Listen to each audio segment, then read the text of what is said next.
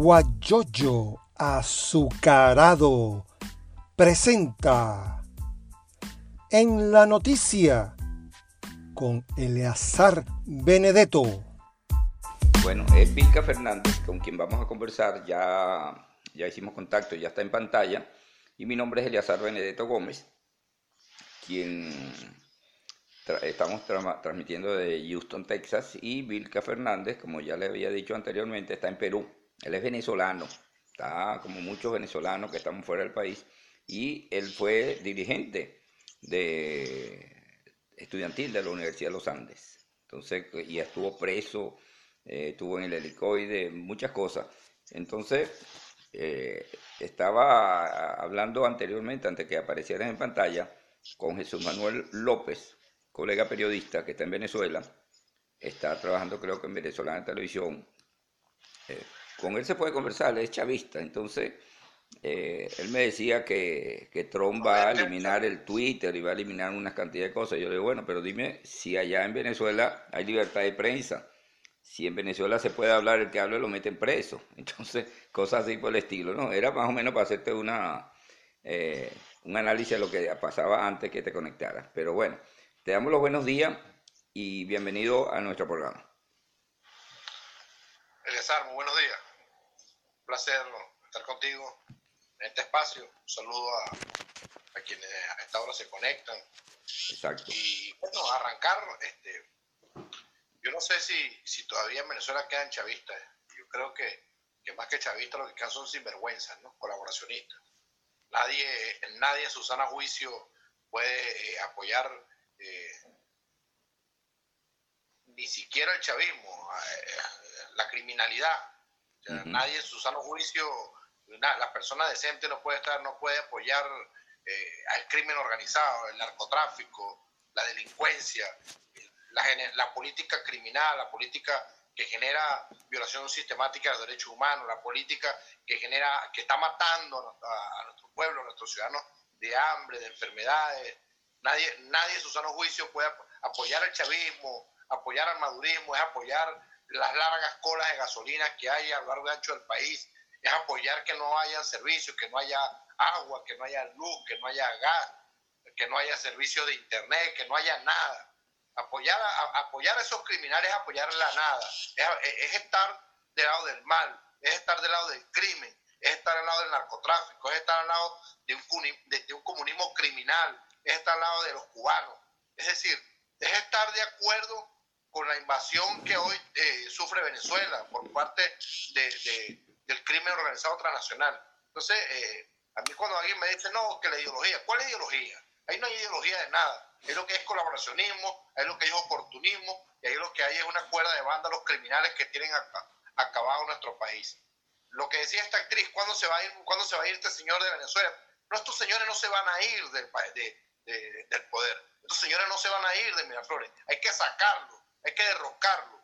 Quien siga creyendo que se van a ir por las buenas, que siga creyendo y está de brazos cruzados esperando que, que eh, con la ilusión de que esto se van a, que se van a ir en algún momento, está totalmente equivocado. Estos criminales no se van del poder, hay que sacarlo, hay que votarlo. ¿no? ¿Y, ¿Y cómo se saca? Con la fuerza de los ciudadanos, con la fuerza del pueblo, con la fuerza internacional, con una coalición de ciudadanos que, que, que tengan la capacidad y que tengan la disposición y sobre todo tengan la convicción de que, de, que era el camino y que era la ruta. lo contrario, el hacer, vamos a tener eh, lamentablemente eh, estos criminales para ratos en el poder y mientras que ellos sigan en el poder, seguirán existiendo presos políticos, seguirán existiendo torturados, seguirán existiendo víctimas, seguirán existiendo muertes en los calabozos, seguirán existiendo perseguidos y, y seguirá existiendo una política violatoria sistemática de los derechos humanos, pero además seguirá habiendo hambre, miseria, corrupción, pobreza en las calles de Venezuela, en los hogares venezolanos. No hay forma de recuperar la gasolina con Maduro en el poder. No hay forma de recuperar la calidad de vida en el país con Maduro en el poder. No hay forma de que volvamos, de que, de que los más de 5 millones de venezolanos vuelvan al país con Maduro en el poder. Si quieres agua, hay que salir de Maduro. ¿Quieres luz?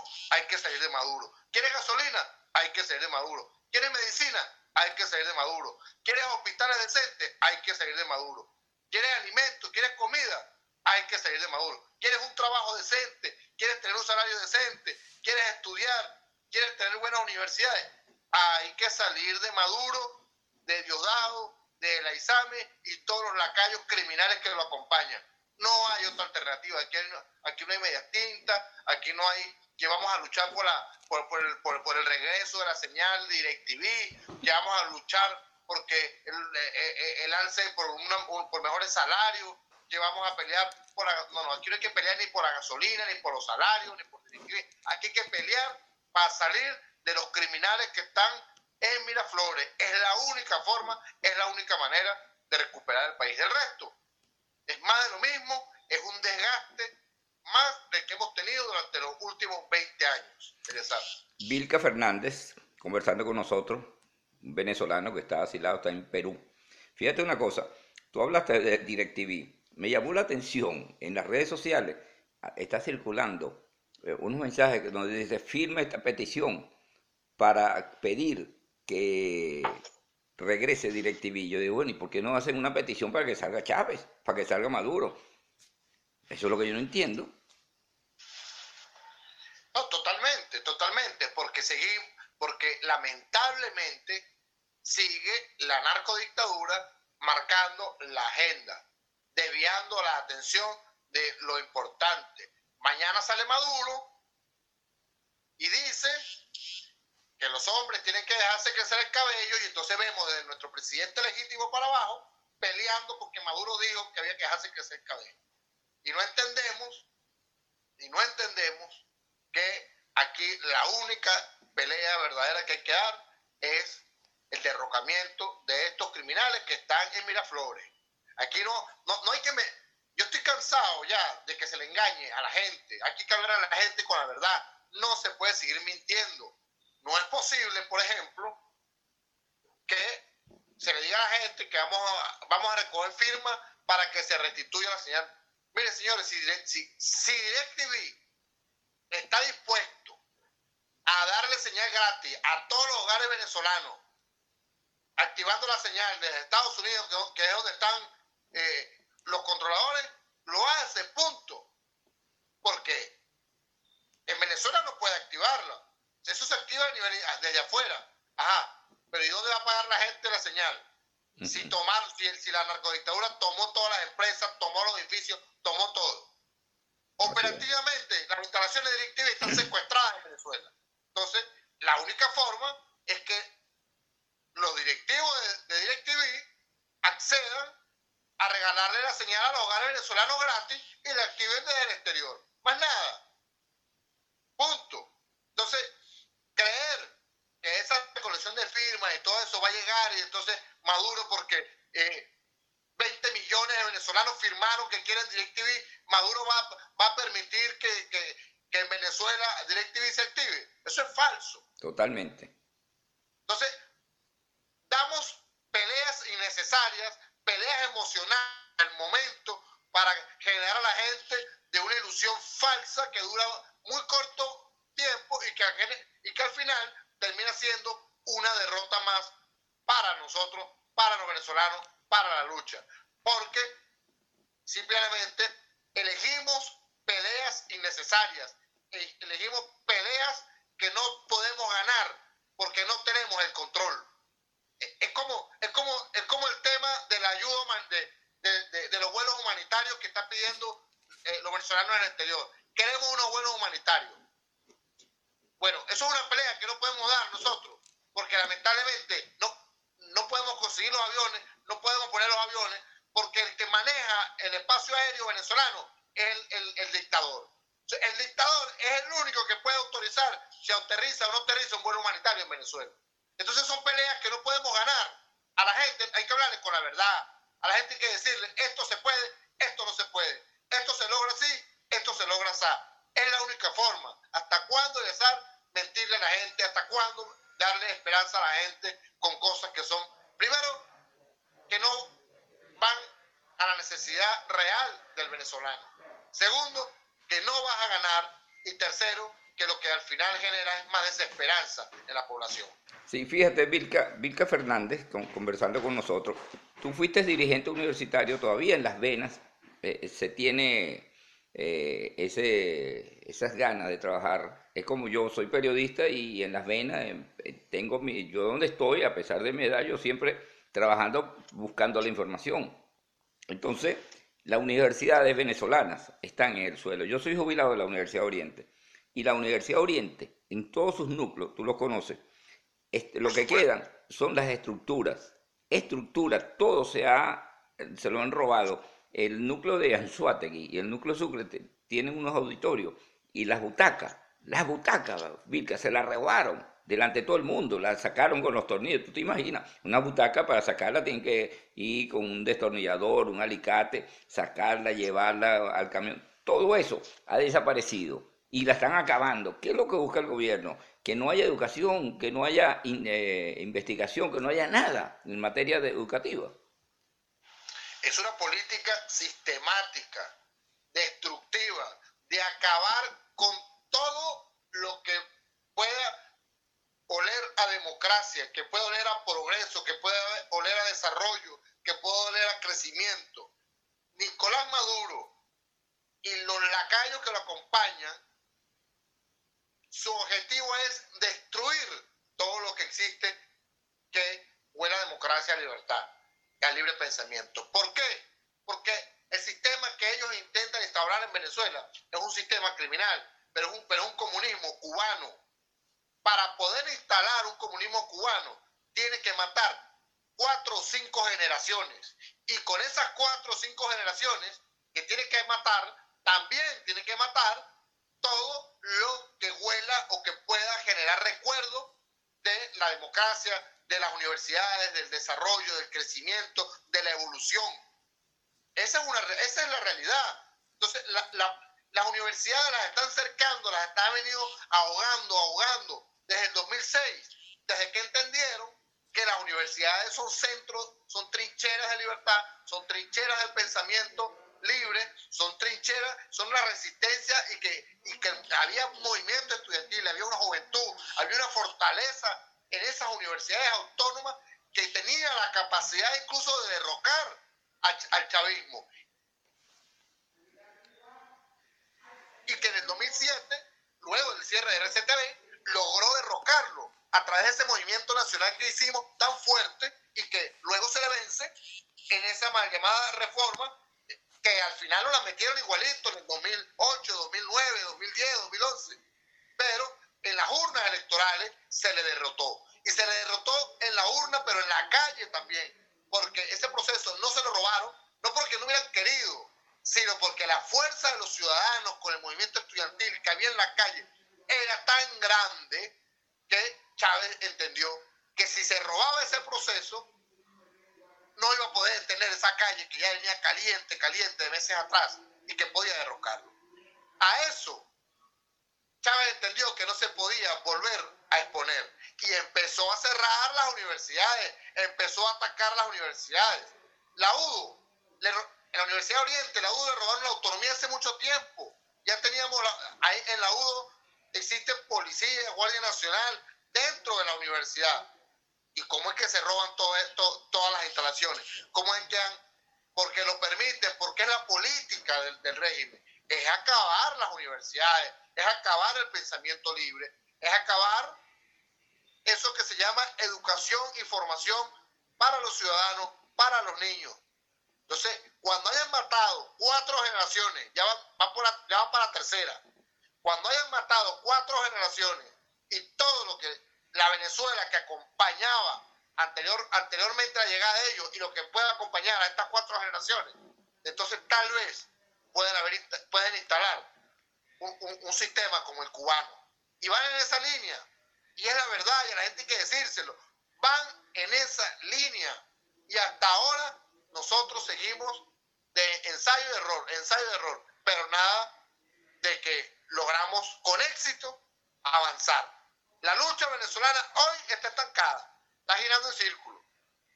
Esa es la verdad. Avanzamos a nivel internacional, conseguimos a nivel internacional muchísimas cosas, pero para nuestra gente, para nuestros ciudadanos en Venezuela, en el país. Cada día la gente está peor. Cada día la gente está más humillada, más de rodillas y sin ah, y perdiendo su esperanza de que en algún momento pueda producirse algún movimiento, algún, algún temblor que haga reaccionar los cimientos y que de una vez por todas tumbe esta narcodictadura. No, es que estamos a punto, estamos a punto. Yo te voy a decir, Eleazar, ese estamos a punto ya lleva más de 10 años. De verdad. Sí, Vilca Fernández. Mira, tú estuviste en... Yo me enteré que tú estuviste cuando lo que llamaron el Cocutazo, el festival musical. Tú estuviste en, junto con otras personas allá que tuvieron que ver con la libertad de Venezuela. Carlos Molina Tamayo también estuvo y algunos nombres que se me escapan. ¿Qué fue lo que sucedió allí? ¿Hubo el festival? ¿Llegaron, eh, participaron con esa fulana, entre comillas, ayuda humanitaria que no, la, no, no, se logró pasar? ¿Hubo muertos, heridos, etcétera? ¿Se quemó la ayuda humanitaria? ¿Qué fue realmente tú que fuiste actor importante en esa actividad? ¿Qué fue lo que pasó allí? No, mira, este, bueno, hay un, son dos, hay, son dos eventos en realidad. Está el evento eh, y ahí está todo el proceso de la, de, la ayuda humanitaria que, que llegó a, Cúcuta y que eh, se dio todo este proceso para pasar toda esta ayuda humanitaria, más de, más de 800 toneladas de alimentos, medicinas, este, que, que, pasaban para Venezuela.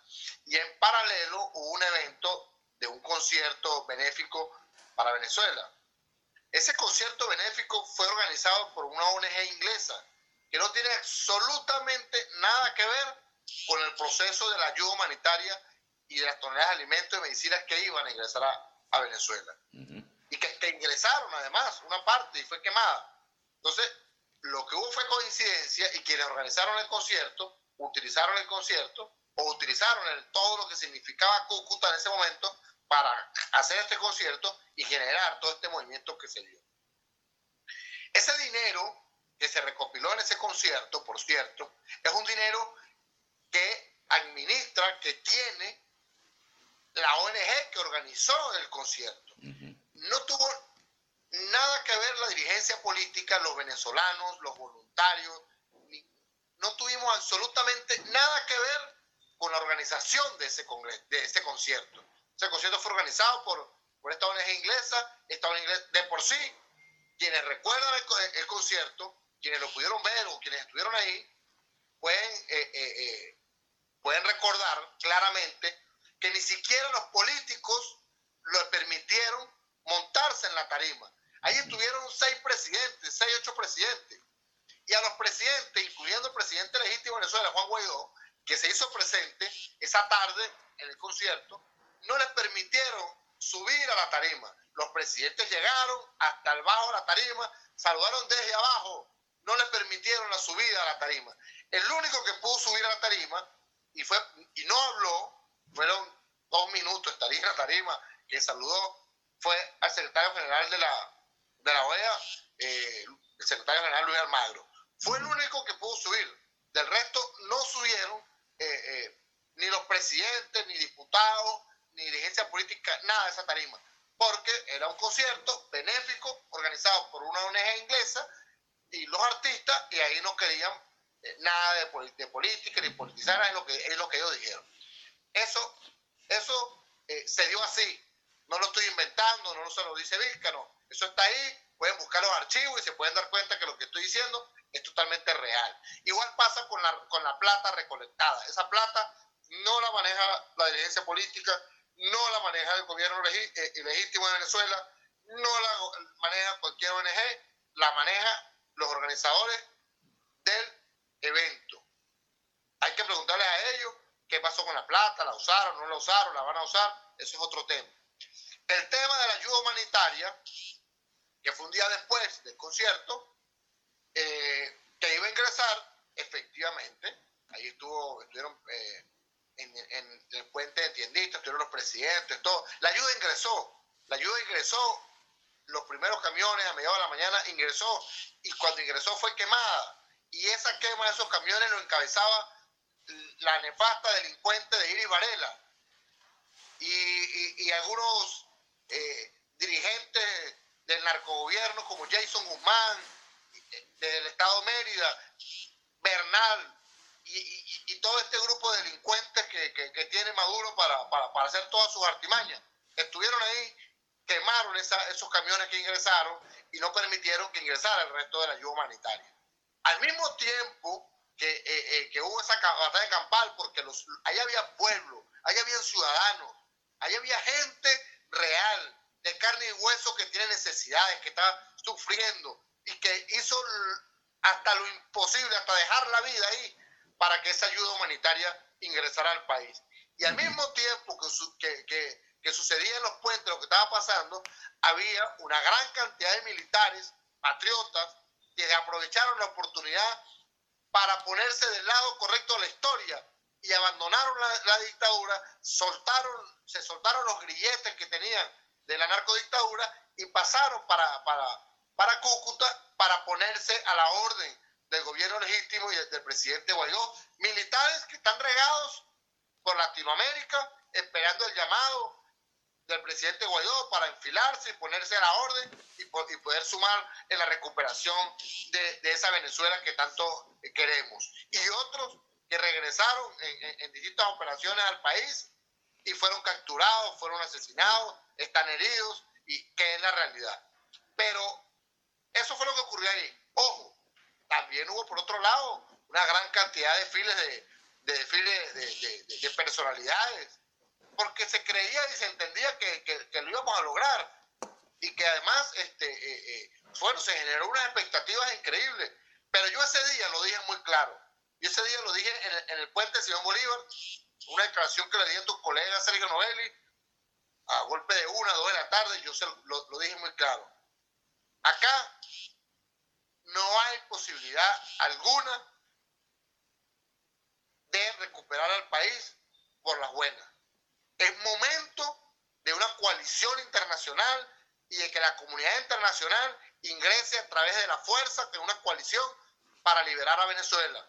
Es necesario una intervención a Venezuela para salir de estos criminales. Y hoy, un año después, sigo pensando igual.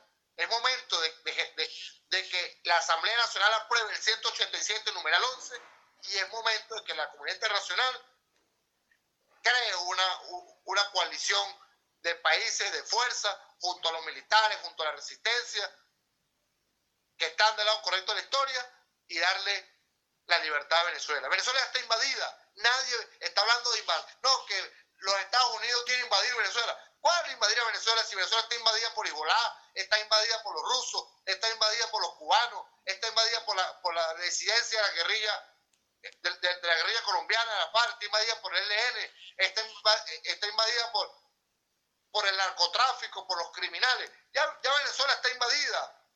Venezuela es la sede del crimen organizado transnacional dirigido a través del Foro Sao Paulo. Esa es la verdad. Entonces, en Venezuela no hay, no hay ninguna operación para invadirla.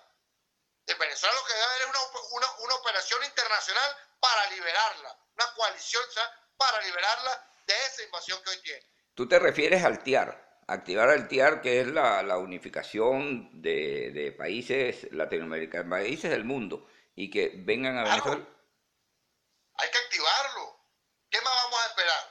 O sea, ¿qué más, qué, lo, ¿qué más vamos a esperar? Lo que pasa también en el SAR es que hay muchos intereses. Hay muchos intereses en juego. y, no, y, y, lo, y, lo que está de último en la cola es los ciudadanos, la gente, la migración, la, la, la, migración venezolana, que no son migrantes, que es el éxodo venezolano. Ese éxodo venezolano, esa cantidad de refugiados que son más de 5 millones, se han convertido en un negocio para el extranjero. Es un negocio para el Perú, para el Ecuador, para otros, por toda la cantidad de, millones que se les entrega para, ayuda, para, ayudar a los venezolanos en el exterior, que al final los venezolanos no recibimos ningún tipo de ayuda en el exterior. Fíjate una cosa. Es la verdad, se ha convertido en un negocio y grandes y cantidades de líderes y de dirigentes, bueno, váyase a llamar si son líderes en realidad, de dirigentes cantidad de dirigentes, cantidad de, de, políticos que se han salido de Venezuela y que ahora han creado ONG sobre ONG sobre ONG para entonces para administrar recursos y para generar plata y viven de la lucha, viven de la causa, viven de eso, pero al final no le generan ningún beneficio a los ciudadanos. Van para otro bolsillo. Hoy Venezuela está en un grave problema porque hay tantos intereses sobre nuestro país que no les importa realmente lo que está pasando a los ciudadanos. Es a poco lo que realmente les importa lo que le pasa a nuestro país. Mira, Vilca, eh, Geraldine dice, eh, dice el líder, ¿cómo haces para que la comunidad internacional entienda que la salida es por la fuerza? Ellos lo saben y no lo hacen. Menos, menos activar un artículo desde Venezuela. Eso lo estás leyendo tú también allí, eh, te lo voy a poner aquí, porque que es eh, eh, Geraldine. Que dice un saludo a Geraldine. ¿Cómo hace entonces? Mira, es que, es que precisamente lo que te estoy diciendo. O sea, son tantos los intereses que hay que cada quien juega para, para, para, para su espacio. ¿Cómo haces? La única manera que nosotros logremos que la comunidad internacional reaccione con la fuerza es que desde adentro generemos un movimiento de desobediencia civil de rebelión, de rebelión popular que le pase por encima a la dirigencia política y que avance para recuperar la libertad y la democracia. En ese momento, en ese momento la comunidad internacional tendrá que reaccionar para salvar a ese pueblo que se levante. Porque del otro lado, como sabemos, hay una cantidad de criminales que están dispuestos a matar al que sea con tal de mantenerse en el poder. La forma es levantarse, rebelarse en desobediencia civil y que ese movimiento tenga la capacidad de pasar por encima de la dirigencia política y que genere un conflicto a tal nivel que la comunidad internacional se vea obligada a intervenir. De lo contrario, seguiremos de bien de agua tibia y esto va para rato. Vilca Fernández, dirigente estudiantil de la Universidad de los Andes, está en este momento en, en Perú. ¿Cómo se puede hacer, pues tú que estás en Perú, que se ha hablado mucho que en Perú ha habido eh, muchas agresiones a, nuestros compatriotas venezolanos, igual que en otros países, pero se ha visto más en el Perú. Eh, ¿A ti te han afectado, te han agredido o, sabes de alguna agresión a, nuestros paisanos venezolanos en Latinoamérica o bueno, en Perú, ¿dónde estás tú?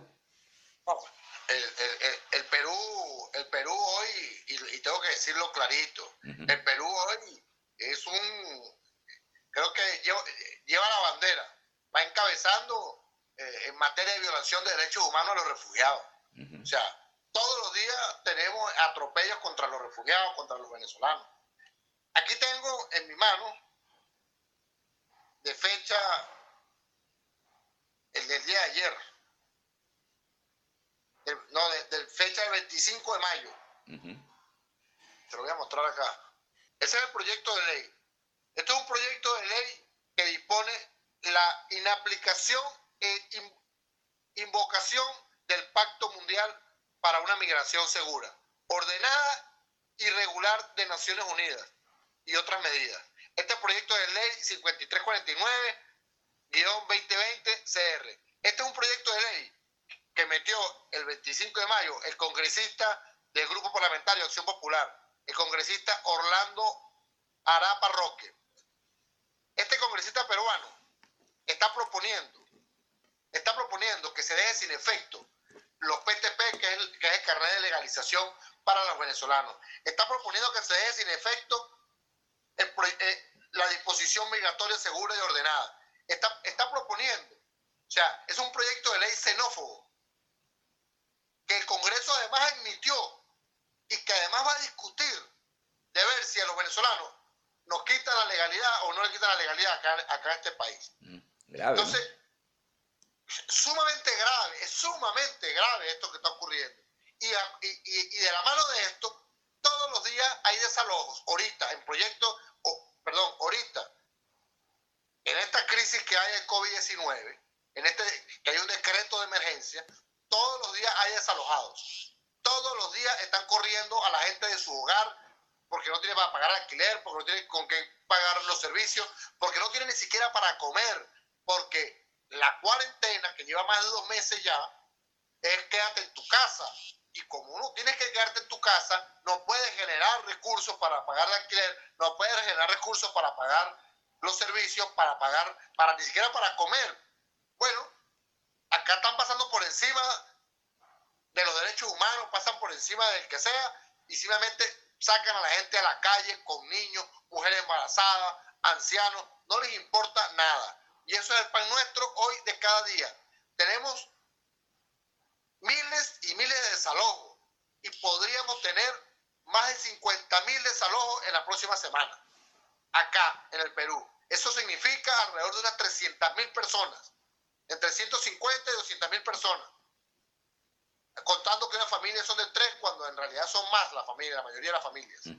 Entonces, y no hay, no ha habido posibilidad alguna de que el gobierno del Perú le ponga un freno a esto. Pero además, el día de ayer, yo, yo lo posteé esta madrugada, un video, el día de ayer, en una provincia, en un, distrito acá de Perú, de Lima, en un distrito de Lima, habían funcionarios de, salud y, del, gobierno peruano en un, en un distrito entregando mascarillas a la comunidad. Estaban entregándole mascarillas a los ciudadanos para la protección del COVID-19. Bueno, llegaron venezolanos y no les, no les entregaron, no los quisieron atender, porque eso era un plan social solo para peruanos. A pesar a pesar de que, que, somos seres humanos y que si, y, si, y sin entender de que si tú no te proteges, claro. me puedes infectar a mí. que, que, para yo estar seguro, primero necesito que todos los que están a mi alrededor estén protegidos, de que todos los que están a mi alrededor estén seguros. Si no, yo estoy, yo estoy en intemperie y puedo, y puedo también contagiarme. Ah, bueno, no. No le entregaron la mascarilla, no le dieron atención, nada más por ser venezolanos, por ser extranjeros. Esto es una política xenófoba que, que hay aquí en el Perú. Y no todos los peruanos son malos, ojo, la mayoría de los peruanos son buenos, la mayoría de los peruanos son gente de bien, gente colaboradora, pero hay políticas de este tipo desde el alto gobierno que genera xenofobia y que genera rechazo a nuestra comunidad.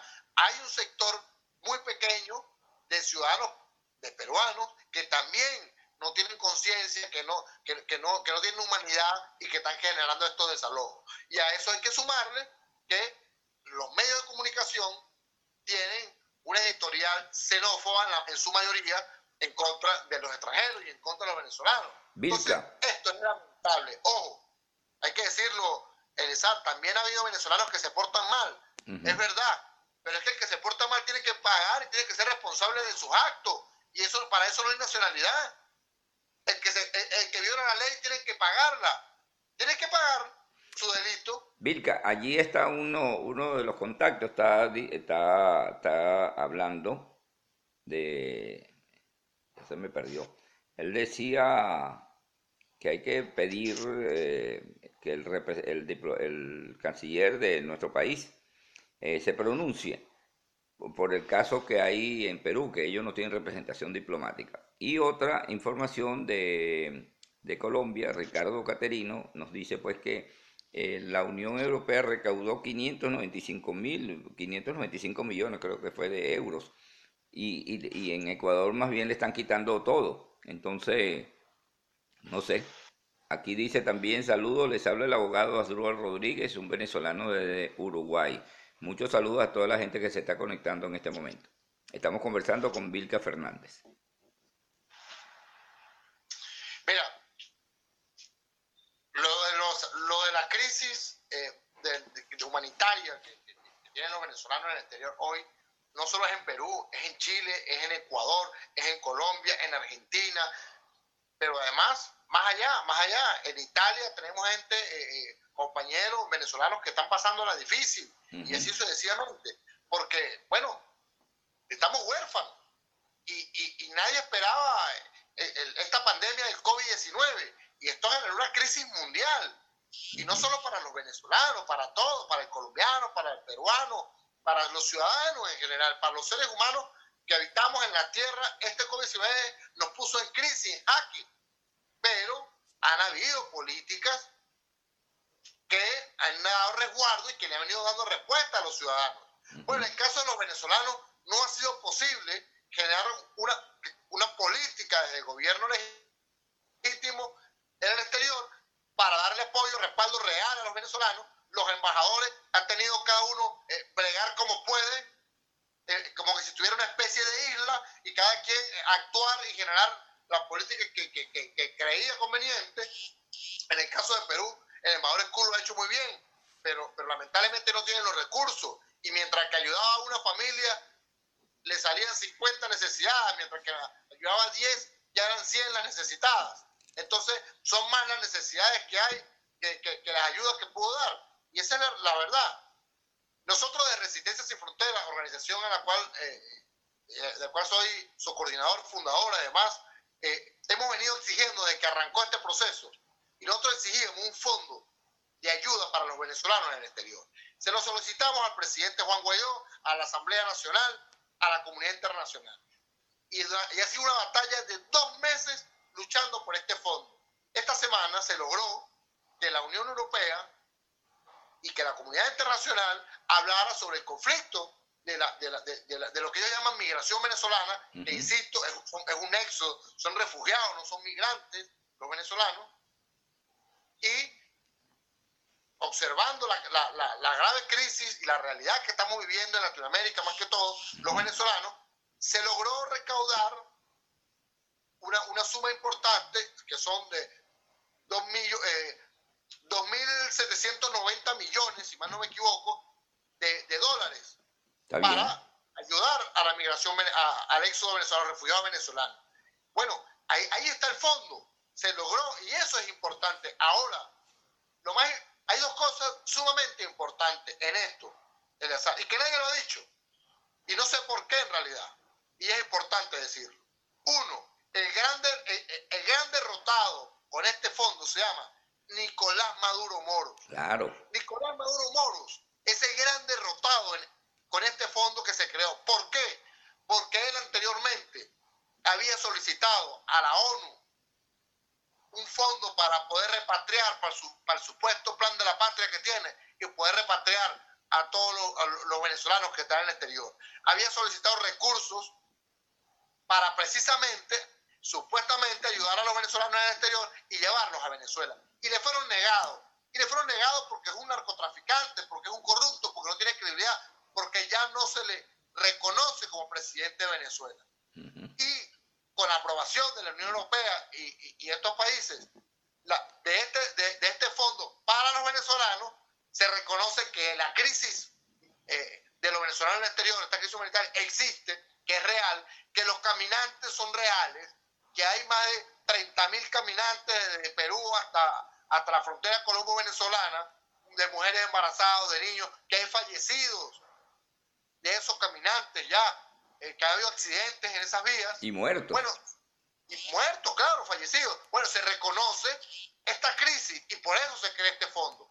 Ahora, ¿quién va a manejar el fondo? Porque es importante, decir esto, Eleazar, ojo.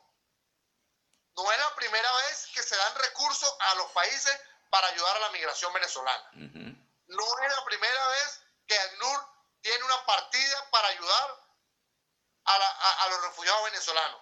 Y la gran pregunta que nosotros nos hacemos es, ¿a dónde van esos recursos? ¿Cómo son aplicados esos recursos?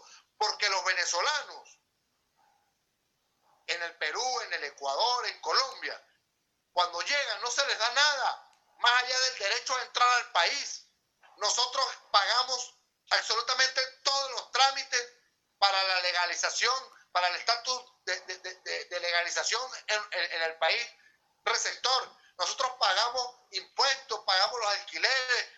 Aquí a nadie, aquí a nadie cuando entra, cuando, cuando cruza la frontera le dice usted venezolano, bienvenido, le vamos a dar esta ayuda para que, lo, eh, para que tenga durante estos tres meses mientras que usted consigue un trabajo y se puede estabilizar. Eso no ocurre. Eso no ocurre. y, son, y, son, y son muy puntuales los casos que se, les, que se, que, se les ha ayudado, que, que les dan una ayuda. Entonces, el venezolano ha pagado todo, absolutamente todo. Entonces, ¿para dónde están esos reales? Hay que preguntar. ¿A dónde están los reales? Sí. entonces, ahora que tenemos este fondo, nosotros estamos proponiendo que este fondo, como es un fondo producto de una crisis que hay, un fondo de emergencia, producto de la crisis del COVID-19, bueno, que no sea administrado como normalmente son administradas las partidas que se le dan a ACNUR, por ejemplo, sino que se cree una coalición para administrar esos fondos. Una coalición entre quienes? Una coalición entre ACNUR, que tiene toda la experiencia en crisis humanitarias por, por, las migraciones, eh, entre ACNUR, la OIM, pero además del país receptor, porque, bueno, porque, porque, es, porque es la casa, tiene que ver con eso. El, país sede y además por la administración de Venezuela, en este caso del gobierno legítimo del presidente Guaidó. ¿Por qué? Porque ¿quién mejor que, bueno, eso ocurre en teoría, ¿no? En la práctica hay que ver si es real, pero en el caso del Perú sé que es real. En el caso del Perú, ¿quién mejor que, el embajador Carlos Escur para conocer la realidad que vive su pueblo, que viven los venezolanos? Así Tiene que ser parte, tiene que ser parte de la administración de esos recursos. Y junto con, con, con, Vizcarra y con, con, ACNUR y con la BM, para poder aplicar esos recursos a donde realmente tienen que llegar. Pero además tenemos, Eleazar, que crear una Contraloría Social. Debe haber una Contraloría Ciudadana que certifique y que vea dónde van los recursos. No puede ser que mañana llegó una ONG X y propuso eh, y, metió un proyecto en ACNUR para comprar carpas porque la gente cuando se va para el Machu Picchu, para el, Cusco, a la montaña, le pega frío. Entonces ACNUR la prueba y le da 300 mil dólares para que vaya y compre carpas porque, bueno, no, no, la gente se está muriendo de hambre, la gente está viviendo en la calle, la gente está caminando. Esos recursos tienen que ir para allá, para que la gente que está en la calle pues, salga de ahí, para la gente que está muriendo de hambre tenga un plato de comida, para la gente que está caminando en plena crisis deje de caminar. Así es. Y es ahí, cuando le hemos dicho a NUR, es urgente unos campamentos para refugiados, para toda esa gente. Bueno, ahí están los recursos. Tienen que implementarlo de la manera correcta. Sí, estamos conversando con Vilca Fernández, se ha hecho, eh, no me he dado cuenta que, ha pasado bastante tiempo, tenemos 41 minutos conversando y estamos llegando al final. Pero es, bueno, la, es interesante lo que eh, proponen algunos de los contactos que dices, yo sugiero que esos recursos sean depositados directamente a nombre de los ciudadanos. En los Estados Unidos eh, el gobierno norteamericano tiene una campaña de ayudar a sus, a sus residentes y les deposita, en estos días hablaron de 1.200 dólares para familia, eh, tanto para si tienen hijos pequeños, pero se lo dan directamente, no lo maneja, se lo, se lo dan un cheque o se lo depositan en la cuenta de las personas que, que pagan impuestos. Y eso pudiera ser una salida importante, ¿no? Pero estamos llegando al final, no, no me quiero despedir porque mañana vamos a conversar con Cheo Hurtado. Cheo Hurtado es un cuatrista guayanés, paisano mío de Ciudad Bolívar, y es un artista con el cuatro, pues. Entonces vamos a conversar con él mañana y el lunes, bueno, ya empezaremos a analizar nuestra programación para la semana que viene. Pues ya mañana viernes, para que estén pendientes, a las 9 de la mañana, a las 10 de la mañana, hora Venezuela, para conversar con Cheo Hurtado. Eh, el mensaje final, Vilca, que llegamos a, ya terminamos nuestro, nuestro programa. No, bueno, eh, eh, el mensaje final es seguir luchando, es no perder la fe, es mantenernos fuertes, es seguir, mantener y seguir construyendo, construyendo en, la lucha, construyendo para, para, poder regresar a nuestro país. Le llamaba a todos los venezolanos a la solidaridad, a unirnos más, es momento de que entendamos que solo nosotros podemos ayudarnos entre nosotros. Vamos a ser más solidarios, vamos a ser más humanos y vamos a exigir, vamos a presionar. Pero yo reconozco al, presidente Guaidó como el presidente legítimo de Venezuela, pero eso no significa que no, se, que no, que, no le damos a exigir. Y, y, y, exigirle no significa que uno está yendo en contra de él o que uno le está haciendo en favor al régimen de Maduro. No, no. Es nuestro derecho como ciudadanos exigirle al gobierno que nos representa. Es nuestro derecho como ciudadanos exigir hacia dónde van los recursos, qué va a pasar, dónde están las ayudas. Pero también es deber, también hay que acordarnos que tenemos deberes. Y es un deber de nosotros como ser humanos conquistar nuestra libertad. Y ahí es importante, que no podemos endosarle ni a Guaidó ni a nadie la lucha por nuestra libertad. Nosotros tenemos que dar el primer paso para ser libres. Y si cada ciudadano en Venezuela y en el exterior da el primer paso para construir esa libertad, entonces vamos a lograr unificarnos, vamos a lograr ser fuertes y ahí vamos a poder ser libres. Entonces, yo creo y estoy convencido además que se puede, de que sí podemos, pero tenemos que eh, agarrar ese miedo, lanzarnos al hombro y avanzar. Y sobre todo, unirnos. Los liderazgos individuales se quiebran. El liderazgo colectivo se hace un músculo y un músculo se hace fuerte. Y nosotros tenemos que ser fuertes para seguir llevando lo que nos ha tocado llevar, pero además para sobrevivir y para construir esa hermosa Venezuela que tanto añoramos y que la única manera es derrocando al narcodictador. Muchísimas gracias, Eliazar, por, por esta oportunidad. Saludos a tu hermano y, bueno, desde acá de Perú vamos a seguir peleando, vamos a seguir batallando y estoy muy convencido de que eh, pronto vamos a, a regresar a nuestra Venezuela porque es que eso depende de nosotros, depende de los venezolanos. Muchas gracias, Vilca Fernández, con quien conversamos eh, bastante largo para saber eh, todos esos detalles de la lucha por la libertad de nuestro país. Eh, se está conectando también Surelis López, ella está en México. Bienvenida, Surelis. Mañana vas a escuchar música de Venezuela con nuestro cuatrista Cheo Hurtado. Así que mañana, no sé cuál es la hora de México, para que te conectes Surelis López, amiga de Barcelona.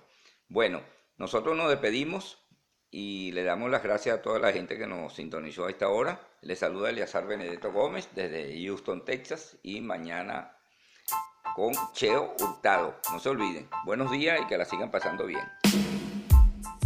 Guayoyo Azucarado presentó en la noticia con Eleazar Benedetto.